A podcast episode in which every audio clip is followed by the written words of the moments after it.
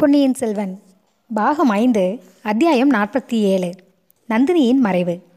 ஓடி வந்த குதிரைகளை பார்த்து வியந்தவர்களில் முதலில் சுய உணர்வு பெற்றவன் ரவிதாசன் தான். தேவி இந்த போலி வைஷ்ணவன் தன் வேலைத்தனத்தை காண்பித்து விட்டான்.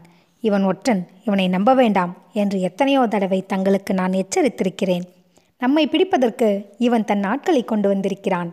ஆனால் இவனால் நம்மை பிடிக்க முடியாது. இவனுடைய தெய்வமாகிய நாராயணனே வந்தாலும் முடியாது. வாருங்கள் போகலாம். குதிரைகள் வருவதற்குள் மலை மேலேறி விடலாம் என்றான் மந்திரவாதி. ஆழ்வார்க்கடியான் நந்தினி இந்த பாதகர்களுடன் நீ போகாதே. இவர்களுடன் நீ சேர்ந்ததினால் நேர்ந்த விபத்துகள் எல்லாம் போதும் என்றான். நந்தினி ஆழ்வார்க்கடியானை பார்த்து திருமலை நான் வெகு நாளாக ஒன்று கேட்டுக்கொண்டிருந்தேன் அது நினைவிருக்கிறதா? என் அன்னையிடம் அழைத்துப் போகும்படி உன்னை வேண்டிக் கொண்டிருந்தேன். இப்போதாவது என்னை நீ என் தாயிடம் அழைத்துப் போவதாக வாக்களித்தால் உன்னுடன் வருகிறேன்.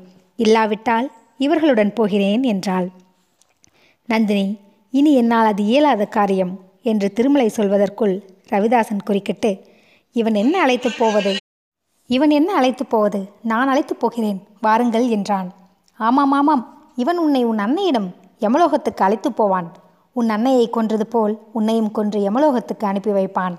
நந்தினி இந்த பாதகர்களுடைய சகவாசம் இனியும் உனக்கு வேண்டாம். இவர்களில் ஒருவன் உன் தாயை கொன்றவன். மந்திரவாதியின் முகத்தை பார். கொலைகாரன் என்று எழுதியிருக்கிறது என்று சொன்னான் ஆழ்வார்க்கடியான். ரவிதாசன் முகத்தில் கொந்தளித்த கோபத்துடன் பொய் பொய் என்று கத்தினான். சற்று முன் சாதம் குடிக்கொண்டிருந்த நந்தினியின் கண்களின் வெறியின் அறிகுறி காணப்பட்டது. திருமலை இது உண்மையா? என் அன்னை உண்மையிலேயே இறந்து விட்டாளா? அவளை இனி நான் பார்க்க முடியாதா? என்றாள். சந்தேகம் இருந்தால் இதோ இந்த பெண்ணை கேட்டு தெரிந்து கொள்.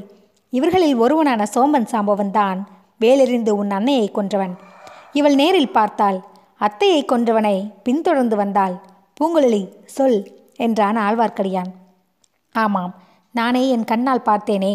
என் அத்தையை கொன்றவனை பழிவாங்கவே இங்கு வந்தேன் என்றாள் பூங்குழலி. நந்தினி பைத்தியம் பிடித்தவள் போல் வெறிகொண்ட சிரிப்பு சிரித்தாள். பழி வாங்க வந்தாயா? பழி. நான் ஒருத்தி பழி வாங்கிய லட்சணம் போதாதா? என்று சொல்லிவிட்டு ரவிதாசனை பார்த்து துரோகி சண்டாளா இப்படியா செய்தாய்? என்றாள். ராணி நீ நினைப்பது தவறு. நான் ஒரு துரோகமும் செய்யவில்லை. சோம்பன் சாம்பவன் சக்கரவர்த்தியின் மீது வேலை எறிந்தான். அந்த ஊமை பைத்தியக்காரி குறுக்கே விழுந்து செத்தாள். அவள் தலைவிதி இப்போது நீ என்ன சொல்கிறாய்? எங்களுடன் வரப்போகிறாயா? இல்லையா? அதோ குதிரைகள் நெருங்கி வந்துவிட்டன என்றான். அவனுடைய வார்த்தைகளை நந்தினி காதில் வாங்கிக் கொண்டதாக தோன்றவில்லை. திடீரென்று கீழே உட்கார்ந்து கொன்றாள். இரண்டு கண்களையும் இரண்டு கரங்களால் பொத்திக் கொண்டாள் அவள் உடம்பெல்லாம் குலுக்கும்படி விம்மி அழுதாள். அழுகையுடன் வெறிச்சிரிப்பும் கலந்து வந்தது. ரவிதாசன் தன் ஆட்களை பார்த்து ஓடுங்கள் ஓடிப்போய் மலையில் ஏறிக் கொள்ளுங்கள். இனி ராணியை நம்புவதில் பயனில்லை என்றான். எல்லாரும் ஓடினார்கள். ரவிதாசன் வைஷ்ணவனே இந்தா உன் விஷமத்துக்கு கூலி என்று சொல்லி கையில் இருந்த தடியினால் வைஷ்ணவனின் தலையில் ஒரு அடி போட்டுவிட்டு ஓட்டம் எடுத்தான். ஆழ்வார்க்கடியான் நமோ நாராயணா என்று சொல்லி தலையை ஒரு முறை தடவிக்கொண்டான். ஓடியவர்கள் எல்லாரும் மலை குகைக்குள் நுழைந்தார்கள். சற்று நேரத்திற்கெல்லாம் குகைக்கு மேலே குன்றின் உச்சியில் காணாரியாறு அருவியாக மாறி விழும் இடத்தின் அருகே நின்றார்கள். அதே சமயத்தில் குதிரைகள் மலையடிவாரத்துக்கு வந்து சேர்ந்தன. சரியான வழி இல்லாமல் பெரிய பெரிய பாறை கற்கள் எங்கும் பரவி கிடந்தபடியால் குதிரைகள் வந்து சேர்வதற்கு இத்தனை நேரம் பிடித்தது. குதிரைகள் மீது வந்தவர்களில் முன்னால் வந்தவர்கள் சின்ன பழுவேட்டரையரும் கந்தன்மாறனும் தான் என்பதை ஆழ்வார்க்கடியான் பார்த்து கொண்டான். அவர்களுக்கு பின்னால் சேந்தன் அமுதன் ஒரு குதிரையின் மீது கயிற்றினால் சேர்த்து கட்டப்பட்டு வருவதையும் பார்த்தான். வாருங்கள் வாருங்கள் நல்ல சமயத்தில் வந்து சேர்ந்தீர்கள் என்றான். சின்ன பழுவேட்டரையரும் கந்தமாறனும் குதிரைகள் மீதிருந்து கீழே குதித்தார்கள். கீழே உட்கார்ந்து விம்மிக் கொண்டிருந்த நந்தினியின் பேரில் முதலில் அவர்கள் கவனம் சென்றது. கந்தமாறன் நந்தினியின் அருகில் சென்றான். ஏதோ சொல்ல பிரயத்தனப்பட்டான். ஆனால் அவன் வாயிலிருந்து வார்த்தைகள் வரவில்லை. சின்ன பழுவேட்டரையர் ஆழ்வார்க்கடியானை பார்த்து வைஷ்ணவனே நீ எப்படி இங்கே வந்தாய்? எதற்காக வந்தாய்? என்று கேட்டார். தளபதி தாங்கள் யாரை தேடிக்கொண்டு வந்தீர்களே? அவர்களை தேடிக்கொண்டுதான் நானும் வந்தேன். பெரிய பழுவேட்டரையர் அதோ அந்த குகைக்குள் இருக்கிறார் என்றான். நிஜமாகவா உயிரோடு இருக்கிறாரா? என்று சின்ன பழுவேட்டரையர் அவளோடு கேட்டார். ஆமாம் இன்னும் உயிரோடு இருக்கிறார். தங்கள் தமையனாரிடம் அணுகுவதற்கு யமனும் பயப்படுவான் அல்லவா ஆகையால் அதோ அந்த கொலைக்காரர்கள் செய்த முயற்சி தங்கள் தமையனார் விஷயத்தில் பலிக்கவில்லை என்று சொல்லிவிட்டு திருமலை குன்றின் உச்சியில் நின்ற ரவிதாசன் முதலியவர்களை சுட்டிக்காட்டினான் அவர்கள் யார்? ஏன் அவர்களை கொலைக்காரர்கள் என்று சொல்கிறாய்? அவர்கள்தான் மந்திரவாதி ரவிதாசனும் அவனுடைய கூட்டத்தாரும் வீரபாண்டியனுடைய ஆபத்துதவி படையை சேர்ந்தவர்கள். சக்கரவர்த்தியை கொல்ல முயன்றவர்கள் அவர்கள்தான். இளவரசர் ஆதித்த கரிகாலரை கொன்ற பாவிகளும் அவர்களேதான் என்றான் திருமலை. கந்தமாறன் குறுக்கிட்டு பொய் இளவரசரை கொன்றவன் வந்தியத்தேவன் உன் சிநேகிதன் செய்த குற்றத்தை மறைக்கப் பார்க்கிறாயா? என்றான். முட்டாளே சும்மா இரு என்று சின்ன பழுவேட்டரையர் அவனை அதட்டினார். பின்னர் வைஷ்ணவனை பார்த்து தனாதிகாரியையும் அவர்கள் கொல்ல பார்த்தார்களா? எப்படி தப்பினார்? என்று கேட்டார். இதோ உட்கார்ந்து விம்மிக் கொண்டிருக்கும் பழுவூர் இளையராணியின் உதவியினால்தான் தப்பினார் ஏன் இளையராணி அழுது கொண்டிருக்கிறாள் அவருடைய அன்னை இறந்துவிட்டாள் என்று கேள்விப்பட்டார். அதனால் அழுகிறார். இதெல்லாம் பிறகு விசாரித்து கொள்ளக்கூடாதா? ஆமாம் பெரிய பழுவேட்டரையரை முதலில் பார்க்க வேண்டும். நீ போய் நான் வந்திருப்பதை சொல்லு. சின்ன பழுவேட்டரையருக்கு தம் தமையனாரிடம் உள்ள பயபக்தி அச்சமயம் கூட சிறிதும் குன்றவில்லை. ஆகையால் திடீரென்று தமையனாரை போய் பார்க்க அவர் தயங்கினார். ஐயா தங்கள் தமையனார் என்னை எங்கும் போய்விட மாட்டார் நான் போய் தாங்கள் வந்திருப்பதை சொல்லுகிறேன். அதோ அந்த கொலைகாரர்களை பிடிக்க தங்கள் எதுவும் செய்யப் போவதில்லையா? சின்ன பழுவேட்டரையர் தம் நெற்றியை கையினால் அழுத்திக்கொண்டு ஆம் ஆம் முன்னொரு சமயம் இப்படித்தான் என் புத்தி தவறிவிட்டது. சக்கரவர்த்தியை கொல்ல முயன்றவனை தப்பி ஓடும்படி விட்டேன் என்றார். அவனும் தப்பிவிடவில்லை அதோ அந்த குன்றின் மேலே தான் இருக்கிறான். உங்கள் ஆட்களுக்கு சீக்கிரம் கட்டளையிடுங்கள். உடனே தளபதி காலாந்தக கண்டர் தம்முடன் வந்த வீரர்களை பார்த்து கட்டளை பிறப்பித்தார். அவர்கள் குதிரை மீதிருந்து இறங்கி கானாரி நதி குன்றின் மீதிருந்து அருவியாக விழும் இடத்துக்கு அருகாமையில் போய் சேர்ந்தார்கள். அவர்கள் அங்கே சேர்ந்ததும் மேலிருந்து பெரிய பெரிய உருண்டை கற்கள் கீழே விழ ஆரம்பித்தன. வீரர்கள் அந்த கற்கள் தங்கள் தலையில் விழாமல் தப்புவதற்காக அங்கும் இங்கும் அவசரமாக நகர்ந்தார்கள். இரண்டொருவர் அக்கற்களினால் தாக்குண்டு கீழே விழுந்தார்கள். சின்ன பழுவேட்டரையர் அவர்கள் எப்படி மேலேறினார்கள் தெரியுமா? என்று கேட்டார். குகைகள் புகுந்து ஏறினார்கள். குகையில் ரகசிய வழி இருப்பதாக தோன்றுகிறது. வாருங்கள் போய் பார்க்கலாம் என்று ஆழ்வார்க்கடியான் முதலில் சென்றான். காலாந்தக கண்டரும் கந்தமாறனும் பின்தொடர்ந்தார்கள். குகைக்குள்ளே இருந்து ஒரு நெடிய கம்பீரமான உருவம் தட்டு தடுமாறி தள்ளாடிக்கொண்டு வெளியே வந்தது. குகை வாசலில் நின்று நெருங்கி வருகிறவர்களை உற்று பார்த்தது. தமையனாரை அடையாளங்கண்டு கொள்ள தம்பிக்கு சிறிது நேரம் பிடித்தது. உடம்பெல்லாம் காயங்களுடன் முகம் வெளுத்து பிரேதக்களை பெற்று நின்ற பெரிய பழுவேட்டரையர் அடையாளம் தெரிந்ததும் சின்ன பழுவேட்டரையர் அண்ணா என்று அலறிக்கொண்டு போய் பெரிய பழுவேட்டரையரை கட்டிக்கொண்டார் அண்ணனின் கண்களிலிருந்து கண்ணீர் பெருகியது. அவருடைய வாய் தம்பி நீ பலமுறை எச்சரிக்கை செய்தாய். அதை பொருட்படுத்தாமல் மோசம் போனேன் என்று தழுதழுத்த மெல்லிய குரலில் முணுமுணுத்தது. அச்சமயம் ஆழ்வார்க்கடியானும் கந்தன் மாறனும் குகைக்குள் பிரவேசிக்க எத்தனைத்தார்கள்? பெரிய பழுவேட்டரையர் அவர்களை தடுத்து நிறுத்தி எங்கே போகிறீர்கள்? என்று கேட்டார். கொலைக்காரர்கள் இந்த குகைக்குள்ளே புகுந்தார்கள். எந்த கொலைக்காரர்கள்? மந்திரவாதி ரவிதாசனும் அவனுடைய கூட்டாளிகளும். அவர்கள் கொலைகாரர்கள் அல்ல என்றார் பெரிய பழுவேட்டரையர். பார்த்தீர்களா? வந்தியத்தேவன்தான் கொலைகாரன் என்று நான் சொல்லவில்லையா? என்றான் கந்தமாறன். பெரிய பழுவேட்டரையர் அவனை உற்று பார்த்துவிட்டு இந்த முட்டாள் வாலிபன் எப்படி இங்கு வந்து சேர்ந்தான்? என்றார். கந்தமாறன் தான் கடம்பூரிலிருந்து செய்தி கொண்டு வந்தான். என்ன செய்தி? இளவரசர் கரிகாலர் இறந்துவிட்ட செய்தியை கொண்டு வந்தான். நம்முடைய பலத்தை உடனே திரட்டி சேர்த்து மதுராந்தகனை சிம்மாசனம் ஏற்ற ஏற்பாடு செய்ய வேண்டும் என்று சம்புவரையர் இவன் மூலமாக செய்தி அனுப்பி வைத்திருக்கிறார். ஆஹா அப்படியா? என்று பெரு பெரிய பழுவேட்டரையர் சிறிதும் உற்சாகமின்றி கூறினார். பிறகு தஞ்சாவூரில் நிலைமை எப்படி இருக்கிறது? என்று கேட்டார். அண்ணா விவரமாக கூற வேண்டும். தாங்கள் மிக்க பலவீனமாக இருக்கிறீர்கள். தயவு செய்து உட்கார்ந்து கொண்டு பேசலாமா? என்றார் சின்ன பழுவேட்டரையர். தனாதிகாரி குகையின் வாசலிலேயே உட்கார்ந்து கொண்டார். ஐயா சற்று இடம் குகைக்குள்ளே போய் குன்றின் மேல் ஏற வழி இருக்கிறதா என்று பார்க்கலாம் என்றான் வைஷ்ணவன். எதற்காக? என்றார் பெரிய பழுவேட்டரையர். ரவிதாசன் கூட்டத்தார் இந்த குகையில் புகுந்துதான் குன்றின் மேலே ஏறினார்கள் என்றான் திருமலை. பெரிய பழுவேட்டரையர் தலையை அசைத்துவிட்டு குகைக்குள் போவதில் உபயோகமில்லை. அப்பனே அவர்கள் மேலே இருந்து பாறையை புரட்டித் தள்ளி குகை வழியையும் அடைத்து விட்டார்கள் பாறை என் மேல் விழுவதற்கு இருந்தது. என் உயிர் தப்பியதே தெய்வ செயல்தான். போங்கள் நீங்கள் இருவரும் போங்கள். மலை மேல் ஏறுவதற்கு வேறு வழி இருக்கிறதா பாருங்கள் என்றார். ஆழ்வார்க்கடியானும் கந்தமாறனும் அப்பால் சென்றபோது பெரிய பழுவேட்டரையோட பார்வை சேந்தன் அமுதன் பூங்குழலி இவர்கள் பேரில் விழுந்தது. அவர்கள் யார்? எங்கு வந்தார்கள்? என்று கேட்டார். அந்த பெண் கோடிக்கரை தியாக விடுங்கரின் மகள் பூங்குழலி. அவள் தன் அத்தையை கொன்றவனை தேடிக்கொண்டு வந்தாள். அவளை தேடிக்கொண்டு சேந்தன் அமுதன் வந்தான். சேந்தன் அமுதன் வழிகாட்டித்தான் நாங்கள் இங்கு வந்து தங்களை கண்டுபிடித்தோம் என்றார் சின்ன பழுவேட்டரையர். தஞ்சாவூரில் நடந்ததையெல்லாம் விவரமாக சொல் என்றார் பெரிய பழுவேட்டரையர்.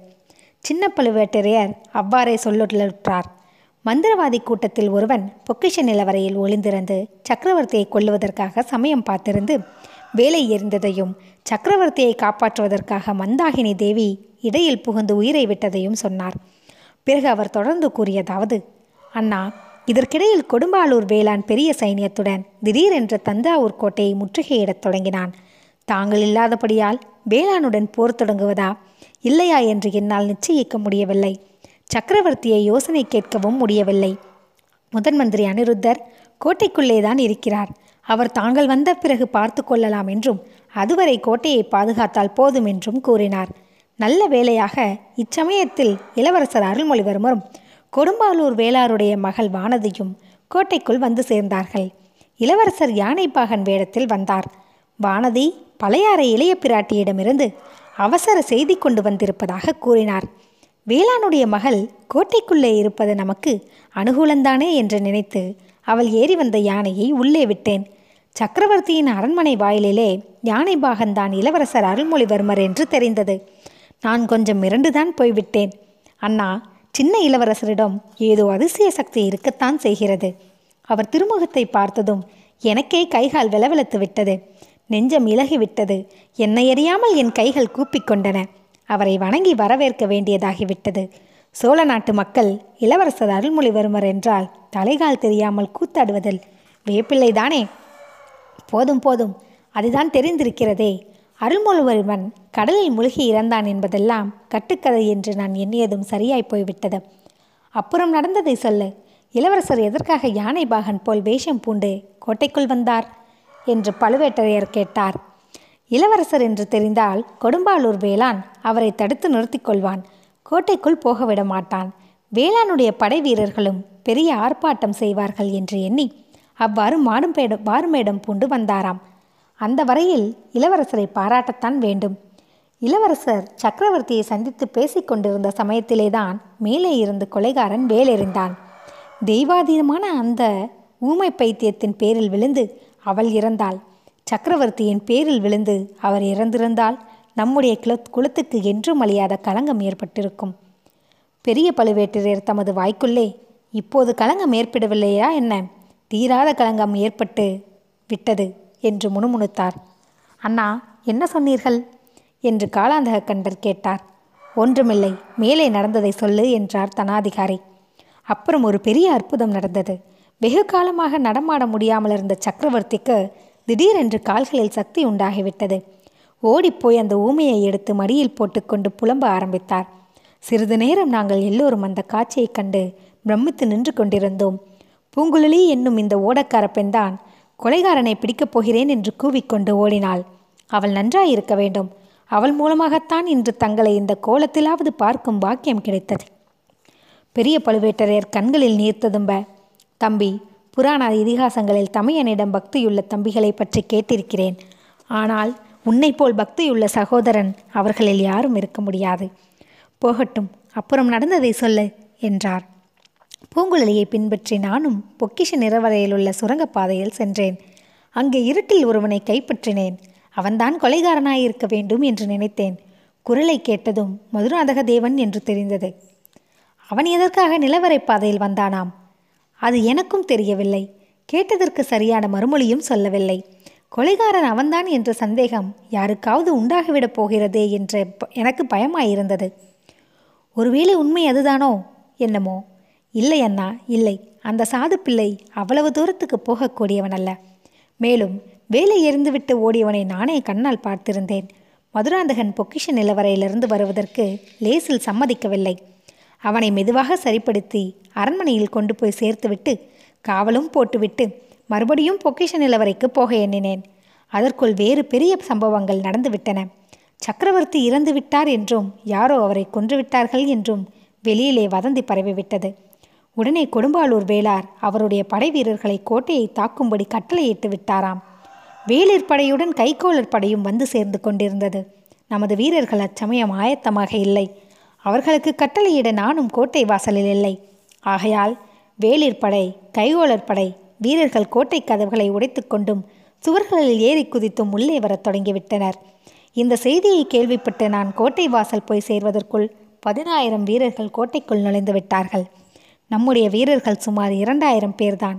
அவர்கள் வெளியிலிருந்து வந்தவர்களோடு தீரத்தோடு போரிட்டார்கள். நான் போய் கட்டளையிட்டு சண்டையை நிறுத்தினேன். நமது வீரர்களை எல்லாம் ஒரே இடத்தில் சேர்த்து கொண்டேன். இனி கோட்டைக்குள் இருப்பதில் பயனில்லை என்று முடிவு செய்து கொண்டு நமது வீரர்களுடன் வெளிக்கிளம்பினேன். வேளிர் கைகோளர் படைகள் எங்களை தடுத்து நிறுத்த பார்த்தன. தடுத்தவர்களை எல்லாம் வெட்டி வீழ்த்தி அதாகதம் செய்து கொண்டு வந்துவிட்டோம் பழுவூர் குடும்பத்தை சேர்ந்தவர்களுக்காவது மதுராந்தக தேவருக்காவது ஒரு சிறிய கெடுதல் நேர்ந்தாலும் கொடும்பாலூர் வம்சத்தை பூண்டோடு அடித்து விடுவேன் என்று பூதி விக்ரமகேசரிக்கும் செய்தி அனுப்பினேன். பிறகு தாங்கள் கடம்பூரில் இருப்பீர்கள் என்று எண்ணிக்கொண்டு தங்களை சேர்வதற்காக விரைந்து வந்தேன். எதிரில் குடமுருட்டி ஆற்றின் கரையில் கந்தமாறன் குதிரை மேல் வந்து பறந்து விழுந்து கொண்டு வந்து விழுந்தான். பழுவூர் பனைக்கொடியை கண்டதும் நின்றான். அவன் கொண்டு வந்த செய்தி என்னை மேலும் திகைக்கும்படி செய்தது. தாங்கள் கடம்பூரிலிருந்து தஞ்சைக்கு கிளம்பி சில நாட்கள் ஆயினவென்றும் தங்களுக்கு பெரிய சம்புவரையர் செய்தி அனுப்பியிருப்பதாகவும் கூறினான். தாங்கள் தஞ்சைக்கு வந்து சேரவே இல்லை என்று தெரிந்ததும் அவனும் திகைத்து போய்விட்டான். பிறகு சம்புவரையர் என்னதான் செய்தி சொல்லி அனுப்பினார் என்று கேட்டேன். இளவரசர் கரிகாலர் இறந்து விட்டார் என்றும் அவரை வந்தியத்தேவன் கொன்றுவிட்டான் என்றும் ஆகையால் மதுராந்தக தேவரை சிம்மாசனத்தில் அமர்த்த இதுதான் தக்க சமயம் என்றும் அதற்கு வேண்டிய முயற்சிகளை உடனே செய்ய வேண்டும் என்றும் நம்மை சேர்ந்தவர்களுக்கெல்லாம் ஓலை அனுப்பி படை வேண்டும் என்றும் பெரிய சம்புவரையர் சொல்லி அனுப்பினாராம். இது எனக்கு சரியாகப்பட்டது. தாங்களும் நமது பலத்தை திரட்டும் வேலையில்தான் ஈடுபட்டிருப்பீர்கள் என்று சீக்கிரத்தில் வந்துவிடுவீர்கள் என்றும் நம்பினேன். நமது பழுவூர் படைகளை மணியாற்றுவதற்கும் கொள்ளிடத்துக்கும் நடுவில் திருப்புறம்பயம் மேட்டில் கொண்டு போய் நிறுத்தினேன். உடனே ஓலைகள் எழுத சொல்லி மலப்பாடி தென்னவன் மலவராயர் குன்றத்தூர் கிளார் மும்முடி பல்லவராயர் தானத்தொங்கி கலிங்கராயர் வணங்காமொழி முனையத்தரையர் தேவசேனாதிபதி பூவரையர் அஞ்சாத சிங்கமுத்தரையர் இரட்டைக்குடை ராஜாளியார் ஆகியவர்களுக்கெல்லாம் குதிரை தூதுவர்களை படைகளை திரட்டிக்கொண்டு திருப்புறம் பயத்துக்கு கூடிய சீக்கிரம் வந்து சேரும்படி எழுதியிருக்கிறேன். அண்ணா தங்களுக்கு சிறிதும் கவலை வேண்டாம். கொடும்பாலூர் வேளாணையும் திருக்கோவலூர் மலையமானையும் மறுபடியும் தலையெடுக்க முடியாதபடி அழித்து போட்டு விடுவோம் மதுராந்தக தேவரையும் சிங்காதனத்தில் ஏற்றி வைத்து விடுவோம் என்று சின்ன பழுவேட்டரையர் உற்சாகம் ததும்ப வீரகர்ஜனை புரிந்தார். ஆனால் அவருடைய வார்த்தைகள் பெரிய பழுவேட்டரையருக்கு சிறிதும் உற்சாகம் அளித்ததாக தெரியவில்லை. அவருடைய கவனம் திடீரென்று வேறு பக்கம் திரும்பியது. தம்பி அது யார்? முகத்தில் கையை வைத்துக்கொண்டு விம்மி அழுது கொண்டிருப்பது யார்? என்று கேட்டார். அண்ணா தெரியவில்லையா? அவர்தான் இளையராணி. பாவம் தங்களை காப்பாற்ற முயன்றதில் ரொம்ப கஷ்டப்பட்டு போயிருக்கிறார் போலும். அவரை பற்றி நான் குறை கூறியதெல்லாம் மன்னித்து விடுங்கள் அண்ணா. மந்திரவாதி ரவிதாசனும் அவனுடைய கூட்டாளிகளும் தங்களை சிறைப்பிடித்து கொண்டு வந்தார்கள் என்றும் இளையராணிதான் தங்களை தொடர்ந்து வந்து காப்பாற்றினார் என்றும் அறிந்தேன். அது உண்மைதானே? என்றார் கலாலாந்தக கண்டர். பெரிய பழுவேட்டரையர் ஆமாம் இளையராணிதான் என் உயிரை காப்பாற்றினாள். நந்தினி பணிவிடை செய்திராவிட்டால் என்னை நீ உயிரோடு பார்த்திருக்க மாட்டாய். உலகத்துக்கு உண்மை தெரியாமலே போயிருக்கும் என்று கூறினார். இளையராணியின் ஒப்பற்ற பெருங்குணம் எனக்கே தெரியாமல் போய்விட்டதே உலகத்துக்கு எப்படி தெரியும்? என்றார் காலாந்தகக்கண்டர் பெரிய பழுவேட்டரையர் அதை கவனியாமல் நந்தினி இன்னும் இங்கிருந்து போகவில்லையா? குகைப்படிகள் வழியாக ஏறி சென்றவர்களோடு அவளும் போயிருப்பாள் என்றல்லவா நினைத்தேன் என்றார். தங்களை விட்டுவிட்டு இளையராணி எப்படி போவார் அண்ணா? என்றார் சின்ன பழுவேட்டரையர். அது போகட்டும். நீங்கள் இந்த இடத்துக்கு நாங்கள் வந்திருப்பதை எப்படி கண்டுபிடித்து வந்தீர்கள்? என்று பெரியவர் கேட்டார். திருப்புறம்பயம் பள்ளிப்படை அருகில் நாங்கள் தங்கியிருந்தோம். கந்தமாறன் கொள்ளிடக்கரையோரமாக காவல் புரிந்து கொண்டிருந்தான். அங்கே சேந்தனமுதன் படகில் ஏற முயன்று கொண்டிருப்பதை பார்த்து அவனை பிடித்து கொண்டு வந்தான். சேந்தனமுதன் முன்னொரு தடவை வந்தியத்தேவன் தப்ப உதவி செய்ததற்காக அவனை சில காலம் நான் சிறையில் வைத்திருந்தது தங்களுக்கு நினைவிருக்கும். அவன் பேரில் கந்தமாறனுக்கு ஏற்கனவே ரொம்ப கோபம். இப்போதும் ஏதோ ஒற்றன் வேலை செய்கிறான் என்று சந்தேகித்து பிடித்து கொண்டு வந்தான். அவனிடம் விசாரித்த போது தங்களை பற்றி தெரிந்தது. அவனுடைய மாமன் மகள் பூங்குழலி யாரோ கொலைகாரனை தொடர்ந்து தனியே சென்றதை கேள்விப்பட்டு இவன் அவளை தேடிக்கொண்டு புறப்பட்டானாம். பூங்குழலி அவனை தன்னுடன் வரக்கூடாது என்று சொல்லி திருப்பி அனுப்பிவிட்டாளாம். ஆயினும் இவன் அவள் அறியாமல் பின்னோடு தொடர்ந்து போனானாம். அப்போது திருப்புரம்பியம் பள்ளிப்படைக்கருகில் சதிகாரர்கள் சிலர் சேர்ந்து பேசுவதை அவன் ஒளிந்திருந்து கேட்டானாம். அப்போதுதான் தங்களை ரவிதாசன் கூட்டம் சிறைப்பிடித்து பச்சைமலை பிராந்தியத்துக்கு கொண்டு போயிருப்பதாக தெரிந்ததாம். பூங்குழலியும் வைஷ்ணவன் ஆழ்வார்க்கடியானும் பச்சைமலைக்கு போவதை அறிந்து கொண்டு இவனும் அவர்களுக்கு தெரியாமல் பின்தொடர முயற்சி செய்தானாம். இதையெல்லாம் கேட்டதும் நானும் கந்தமாறனும் ஐம்பது வீரர்களை அழைத்து கொண்டு புறப்பட்டோம். சேந்தனமுதன் தானும் வருவதாக பிடிவாதம் பிடித்தான். அதுவும் நல்லதுதான் என்று அவனை ஒரு குதிரை மேல் கட்டி போட்டு அழைத்து வந்தோம். வந்தது நல்லதாய் போயிற்று. தங்களை கண்டுபிடித்து விட்டோம். இனி என்ன கவலை அண்ணா? உடனே புறப்படுங்கள். தங்களுக்கு யாதொரு சிரமமும் ஏற்படாமல் ஆட்களை கொண்டு தூக்கி போக ஏற்பாடு செய்கிறேன். இதற்குள்ளே திருப்புறம்பியத்தில் பெரும் சைன்யம் சேர்ந்திருக்கும்.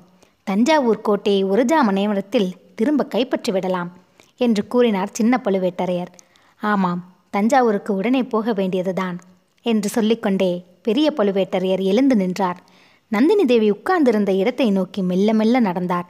அத்தனை நேரமும் ஒரு பாறைக்கல்லின் மீது உட்கார்ந்து விம்மி அழுது கொண்டிருந்த நந்தினி பெரிய பழுவேட்டரையர் தொண்டையை கணித்த கர்ஜனையை கேட்டு திடீரென்று எழுந்து நின்றாள். வெறிகொண்ட கண்களால் சுற்றமுற்றும் பார்த்தாள். அவளுக்கு மிக்க அருகாமையில் நின்ற ஆழ்வார்க்கடியான் மெதுவான குரலில் நந்தினி இப்போதாவது உன் சம்மதத்தை சொல். என்னுடன் வருகிறேன் என்று ஒரு வார்த்தை கூறு. இந்த நாட்டை விட்டு வடநாட்டுக்கு போவோம். பிருந்தாவனம் வடமதுரை அயோத்தி காசி ஹரித்வாரம் ரிஷிகேசம் முதலிய சேத்திரங்களுக்கு பிரயாணம் செய்வோம். ஸ்ரீமன் நாராயணனுடைய திருநாமத்தை சொல்லிக்கொண்டு ஆழ்வார்களுடைய பாசுரங்களை பாடிக்கொண்டு நம்முடைய வாழ்க்கையை ஆனந்தமாக கழிப்போம். நான் என் அரசாங்க அலுவலை விட்டுவிட்டு உன்னுடன் வருவதற்கு ஆயத்தமாய் இருக்கிறேன் என்றான். நந்தினி கண்களில் நீர் ததும்ப அவனை நோக்கி திருமலை உனக்கு நான் இத்தனை துரோகம் செய்தும் நீ என்னிடம் வைத்த அபிமானம் மாறவில்லை. உனக்கு நீ வணங்கும் நாராயணன் அருள் புரிவார் என்றாள். அதே சமயத்தில் பூங்குழலி சேந்தன முதனிடம் அதோ பழுவூர் இளையராணியைப் பார். என் அத்தையைப் போலவே தோன்றுகிறாள் அல்லவா? என்று கேட்டாள். ஆம் தலையை விரித்து போட்டுக்கொண்டால் தத்ரூபமாக உன் அத்தை மாதிரியே இருக்கிறது என்றான் சேந்தனமுதன் இனிமேல் என் அத்தை இவள்தான். அத்தையிடம் இத்தனை நாள் வைத்திருந்த அன்பை இனி பழுவூர் இளையராணியிடம் வைப்பேன் என்றாள். என்னையும் சேர்த்துக்கொள் பூங்குழலி என்றான் அமுதன். பெரிய பழுவேட்டரையர் இதற்குள் நந்தினி நின்ற இடத்துக்கு சமீபமாக வந்துவிட்டார். அதை கண்ட நந்தினி அவருக்கு முன்னால் பூமியில் விழுந்து வணங்கினாள். அவருடைய பாதங்களை தொட்டு கண்களில் ஒத்திக்கொண்டாள் பூமியிலிருந்து எழுந்ததும் நந்தினி பெரிய பழுவேட்டரையரை ஒருமுறை பார்த்தாள். சட்டென்று திரும்பினாள். சற்று தூரத்தில் சின்ன பழுவேட்டரையர் முதலியோர் கொண்டு வந்திரு நிறுத்தியிருந்த குதிரைகள் மீது அவள் பார்வை விழுந்தது. அவை நின்ற இடத்தை நோக்கி மிக விரைவாக ஓடினாள். எல்லோவற்றுக்கும் முன்னால் நின்ற குதிரையின் மீது தாவி ஏறிக்கொண்டாள் குதிரையின் முகக்கயிற்றை கையில் பிடித்துக்கொண்டு ஒரு குலுக்கு குலுக்கி தட்டிவிட்டாள் குதிரை பாய்ந்து ஓடத் தொடங்கியது. அதுவரைக்கும் நந்தினியின் நோக்கம் இன்னதென்று அறியாமல் செயலற்று நின்றவர்கள் இப்போது அவளை தொடர எத்தனித்தார்கள்? சின்ன பழுவேட்டரையர் ஆழ்வார்க்கடியான் சேந்தனமுதன் பூங்குழலி எல்லாருமே ஓர் அடி முன்னால் எடுத்து வைத்தார்கள். பெரிய பழுவேட்டரையர் நில்லுங்கள் என்று ஒரு கர்ஜனை செய்தார். எல்லாரும் மறுபடியும் செயலிழந்து நின்றார்கள். பெரிய பழுவேட்டரையரையே பார்த்து கொண்டு நின்றார்கள். பெரிய பழுவேட்டரையர் குதிரை மேல் சென்ற நந்தினியின் உருவத்தை பார்த்து கொண்டே நின்றார். அதிவேகமாக காற்றைப் போல் பறந்து சென்ற அந்த குதிரை வெகு விரைவில் மலை அடிவாரத்தில் திருப்பம் ஒன்றில் திரும்பியது. அவர்களுடைய பார்வையிலிருந்து குதிரை மறைந்தது. ஆம் பழுவூர் இளையராணி நந்தினி தேவியும் மறைந்து விட்டாள். இனி அவளை இக்கதையிலே நாம் காண மாட்டோம். ஒருவேளை பல ஆண்டுகளுக்கு பின்னால் வேறு இடத்தில் வேறு சூழ்நிலையில் காணும்படி நேரலாம். யார் சொல்ல முடியும்?